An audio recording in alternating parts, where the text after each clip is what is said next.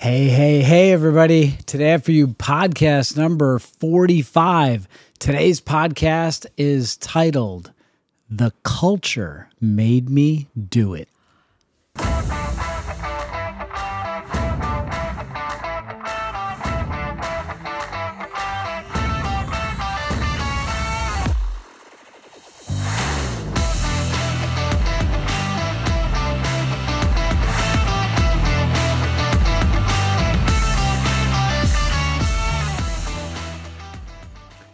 Hey, hey, hey, everybody. Welcome to this week's edition of your weekly Limitless Life Network podcast. I'm Dr. Pete Lombardi, and this is my beautiful wife, Sandy Lombardi, who is joining me on the podcast again. Again, a lot of raving reviews for Sandy. Uh, she's got some fans out there, and uh, uh, I'm a little jealous. No, just kidding. I'm not jealous at all really excited about that. But anyway, um, I want to take a moment to obviously thank all the listeners that continue to uh, hang in there and listen to our content each and every week. And uh, just the comments that I get, uh, whether it's in the office or out in uh, social settings. Uh, we got to run into some friends of ours uh, who we met up with from Florida. Mm-hmm.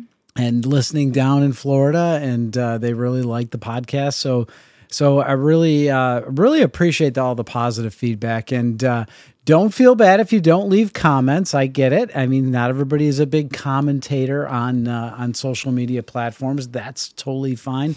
But we do like to see those, and uh, also be sure to share. Share with a friend. Sharing is caring, right? Mm-hmm. Um, and uh, if you want to leave us a review, that also uh, bumps up the algorithm, so uh, gets this on more people's feeds, so to speak. All right, on with the show, right? Mm-hmm. Here we go. Uh, today's title I came up with just because we were sitting here trying to figure out a title, and it's entitled The Culture Made Me Do It. So, anyway, we uh, came up with this topic on a car ride.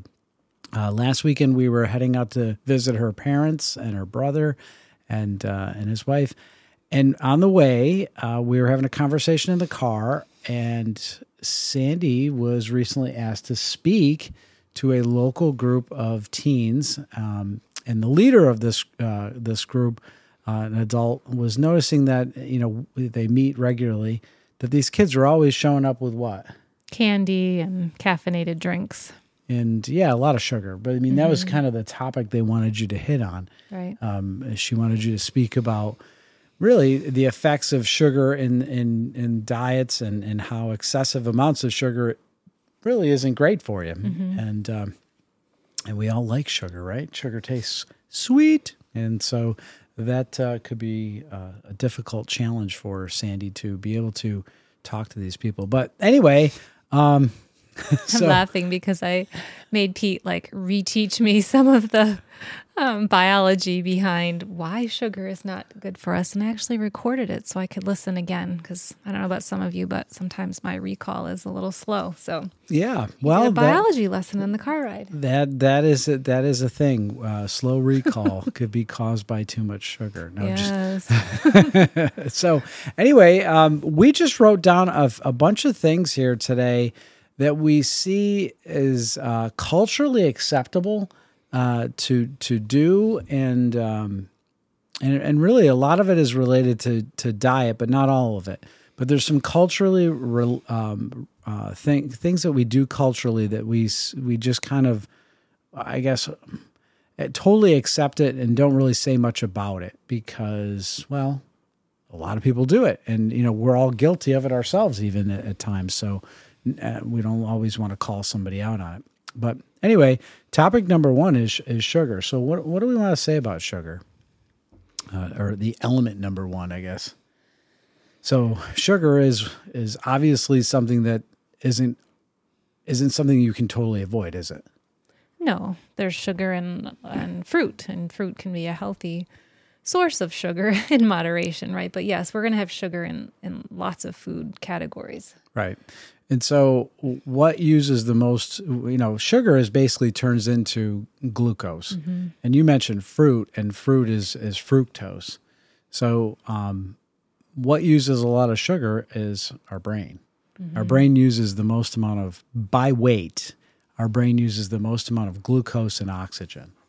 So that's that's always good to know. But your brain is really super important. That's why it and it does a lot of things. Therefore, it has to have energy, and it gets its energy from oxygen and glucose. I think, Pete, if you could share one of the most valuable tips is how the cells take up the glucose and how, as children, we can perhaps do that for a period of time and not see any outward um, symptoms. But as we age, we do, you know, we have, there's a long term effect of that. Like tonight, uh, Grace jumped right on board and wants to help me with this presentation tomorrow. And she's getting like her organic lollipops out and things that we'll allow her to have. And she's like, Well, I could teach them about this and how it doesn't have the food coloring. And, um, but she said to me, How come, and I'll use just a fictitious name, Sally, who lives nearby, um, can eat all the sugar she wants and she's strong and uh, healthy and fit. And so we had a discussion on that because what happens over time, right? Okay. Yeah, that's a that's a really good point. So this is really something I learned from uh, Dr. Janopoulos, and so I got to give him some some credit here. Um, so it really has to. And I mean, I've un- always understood this uh, these principles, but the way he describes it is really has been really helpful. And we did a full podcast with him, and if you go back into the archives, Yeah, you will get a full on dose of Dr. Janopoulos and him explaining um, metabolic health. So uh, you can check that out. But anyway, so it goes like this: when uh, if you were to take all the blood in the human body and drain it out, you'd have a bucket, you know, of so many um, liters of blood, and in that amount of blood, you should never have more than a teaspoon of sugar in there at any given time. And your body works really hard to basically take that sugar uh, that you eat in your food and always keep you at that teaspoon amount in your bloodstream. So dropping below is not good for us, and going above is not good for us. They're both really actually quite a toxic experience. So, um, as a kid, if you eat a piece of, say, chocolate cake or a big ice cream sundae, right? So, Fourth of July, I'm to have a banana split. You know, that sounds delicious, yummy, awesome. And what happens is all of that sugar goes in into our bloodstream, and our body secretes a hormone called insulin. And that insulin unlocks the cells, and that sugar goes into the cells of our body in order to keep the blood at no more than a teaspoon of sugar. So it works really hard to do that. And when you're a kid, your cells are very responsive to insulin. And uh, just imagine one molecule of, of insulin taking one molecule of glucose and putting it into the cell. And so, what happens over time when we abuse that system and as we get older, our cells tend to be less responsive to the hormone insulin. And so, it may take an extra amount of insulin to push that same molecule of glucose into the cell, if that makes sense to you. Mm-hmm.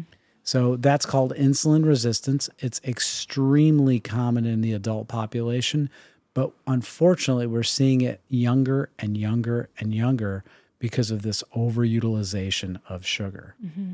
So we can't spend we could spend an hour just on this one topic but uh, from a lot of the relationships i have when working with women um, so many of their hormonal um, health issues i believe are very much related to the abuse and addiction to sugar over many many years Yeah, and and again, uh, something I got to credit Dr. G with explaining is that a lot of women are super concerned about their hormones and they want to have them tested.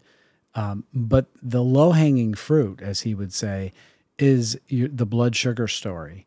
Because when you think of hormones, what is the most important hormone in the body? Uh, you know, there's only a couple of them that are l- considered to be paramount. One is insulin, another one is adrenaline.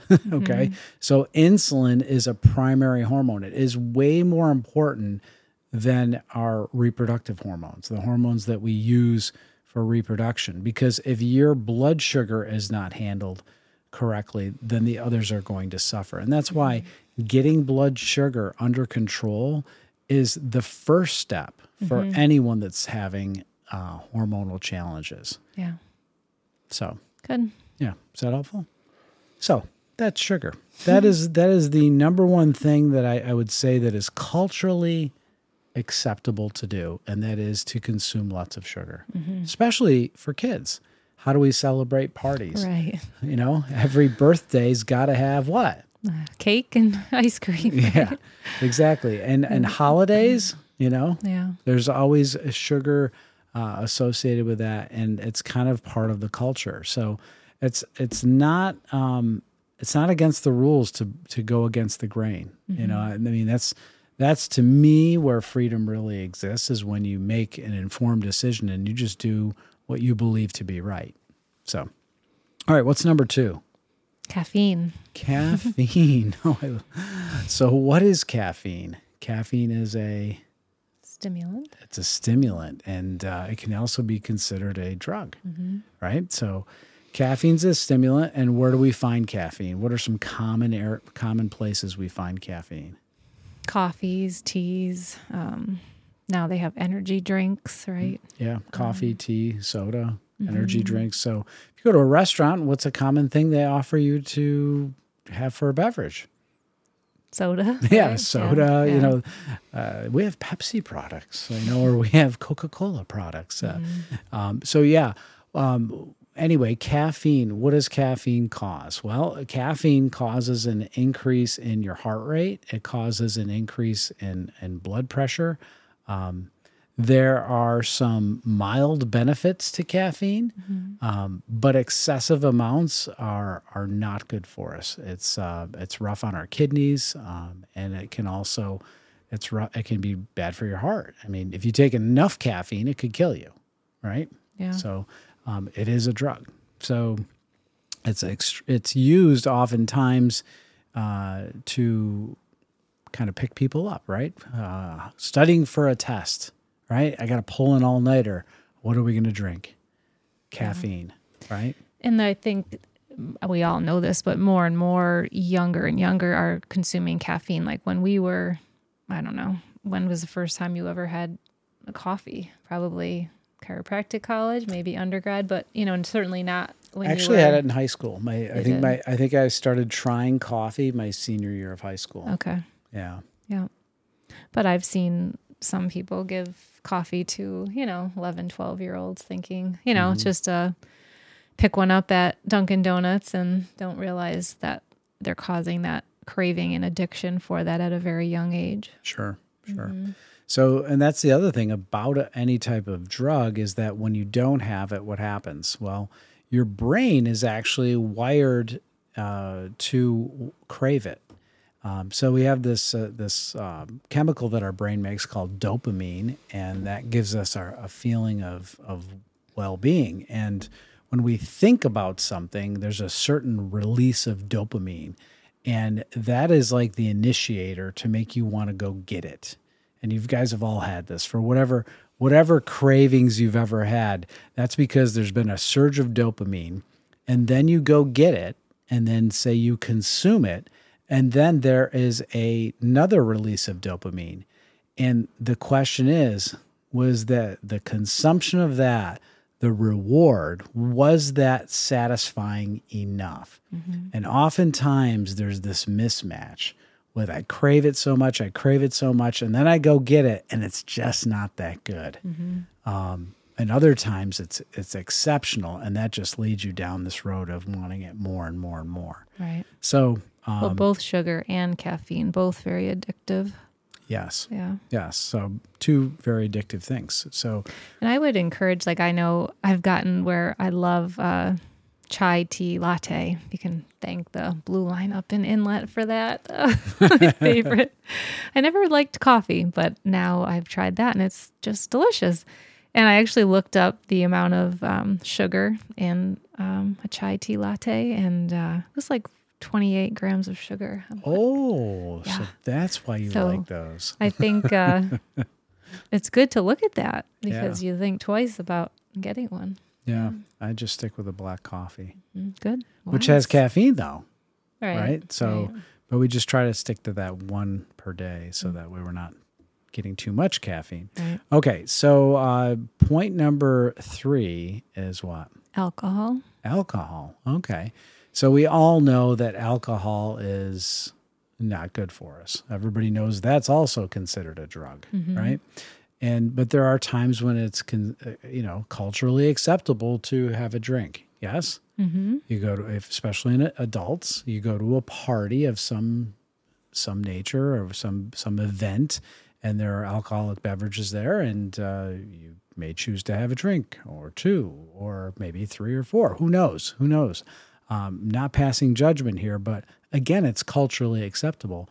But again, when we swallow this stuff down, what does our innate biology do with it? Well, it has to do something with it, right? You don't it just doesn't go in and go nowhere. It gets absorbed into our bloodstream. Our liver has to do something with it and it has to detoxify the alcohol. And if you knew anything about chemistry, alcohols end in an OH group and in order for it to break down, it needs to get another hydrogen. So it takes it from the water in your body and what ends up happening is that you it causes you to go to the bathroom, it causes you to pee, right? And um, and then o- over time, it actually is a dehydrating process. And if anybody's ever drank too much and wake up the next day and you notice that wow, your mouth is dry and you're really thirsty, and it's because your your body had to detoxify during the night. And so it's a stress on the liver, it's a stress on the kidneys, it's a stress on the brain. Mm-hmm. So all of these things they're culturally acceptable, but yet they are a stress on our uh, our our biology, our own body. So mm-hmm. the question is, why do we do them? Yeah. Know, Are we listening to culture or are we listening to our innate, you know, and what's going to be feeding and healthy for our body? right. So that's that's really kind of what the whole podcast is about. Is like how can we best support our innate biology, and and these are culturally acceptable things, and yet, um, you know, oftentimes they're not supporting our innate biology. Um, what's point number four? Sleep. Oh, wow, really? How is sleep bad for us? It's not. It's actually good for us. so, um, So that's the flip side. That's listening to your innate and taking that nap if you're tired rather than the caffeinated drink, right? right. And honestly, there there's a, there's a couple of biohacks out there that are very inexpensive to do that have a huge impact on your health. This is one of them. Sleep. Getting good quality, restful sleep, eight hours a night, is a biohack in my world mm-hmm. because there's not much that can do more benefit for you than that. Right. And the challenge is, though, is that culturally, what's acceptable is burning the midnight oil. What's acceptable? Oh, I only need six hours of sleep. I'm fine on six hours. I only I know some people that tell me that they just they only get four hours of sleep and they do fine with that. Just because you're surviving doesn't mean your body is thriving.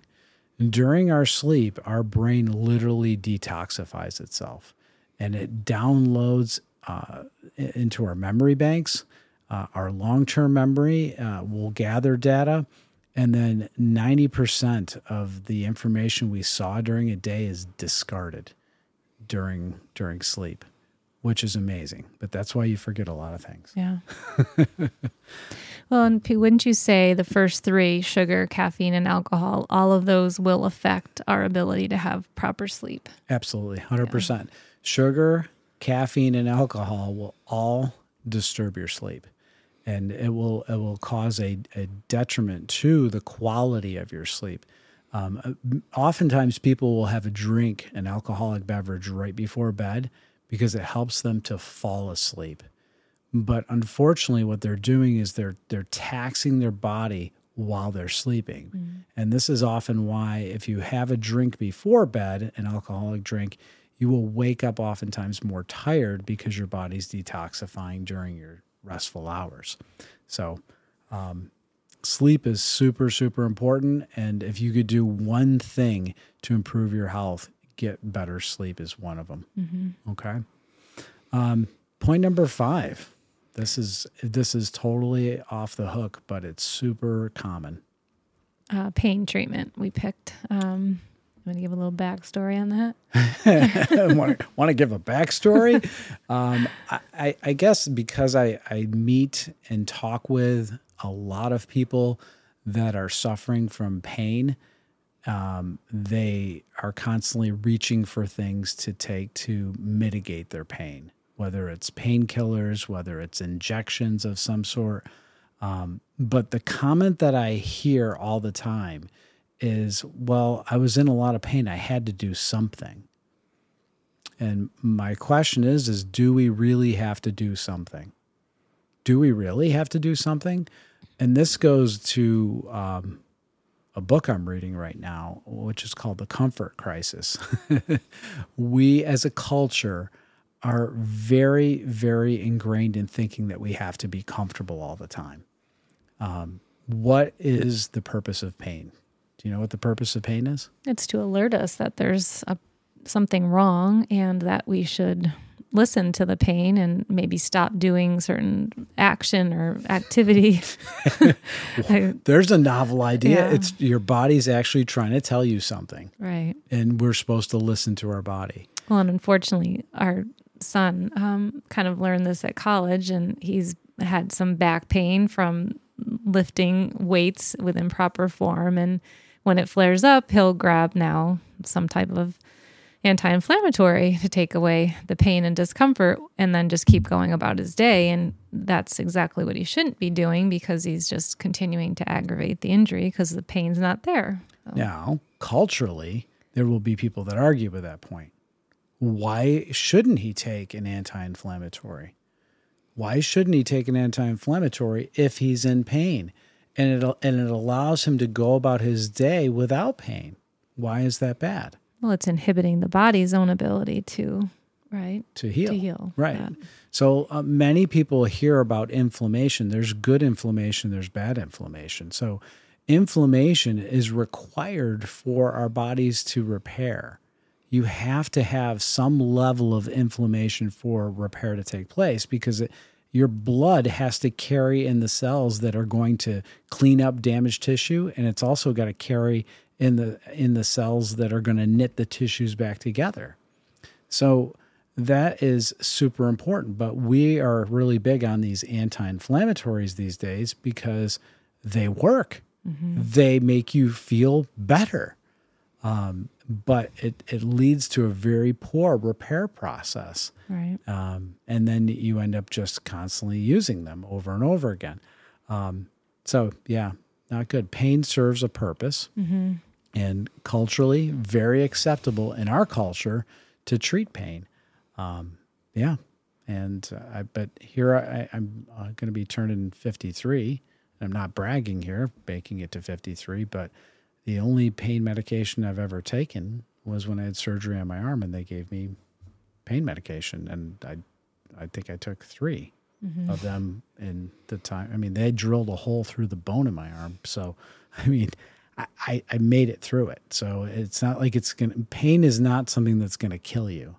Um, but again, I'm not saying never take a painkiller, right? So uh, it, it would be like saying I, I'm glad that I had it at that moment. It, Right. it definitely took the edge off, and that was enough. So We're just suggesting to listen to your body and let your body provide the healing if it can. Right. at, at- Yeah. well, it's, it can, Right. it does. Well, there's the situations where you needed intervention. Sure. Yes, exactly. But in most cases, yes, you can. Um, the other purpose of pain is to prevent you from hurting yourself worse. And that's oftentimes what I see happen to people is that they do take pain medications or they take, um, you know, some something to try to mitigate pain, and then they go right back to the activity that created the problem in the first place instead of listening to their body and saying, "Hey, I'm not going to push it any further." Um, but you know, culturally, we want to, you know, we want to go to work. We want to maybe continue doing, uh, you know, a workout or something, or fighting through something. So we'll just swallow one of these things, And ultimately, we're sabotaging ourselves in the process. Not to mention, when you swallow that down, where does it go? Liver? Yeah, it goes to your liver. It goes to where else? Your bloodstream. Yeah, oh, it goes to your everywhere. bloodstream. So it goes everywhere throughout your body. It doesn't have a GPS that goes to just one location where you're having pain. Right, right. It goes everywhere. So think about the chemical toxicity that that exists there. So again, culturally, people probably don't like to hear that, right? But from uh, the truth standpoint, this is how your body works. You know, from your innate biology. So, Okay. anything else you want to hit today? No, we've kept them on a while today. Okay, so yeah, we carried on for quite a bit, and uh, I hope this was helpful and encouraging. You know, you may not be able to fix all of these things all at once, but just to you know become more mindful of it, become more aware of it, and um, and just consider why you do what you do. Yeah. Um, but that's all we have for this week's edition of your weekly Limitless Life Network podcast. Stay tuned each and every week so that you can stay connected and be inspired and keep moving toward your best life by stripping away all of your limitations. Happy 4th of July. Happy 4th of July!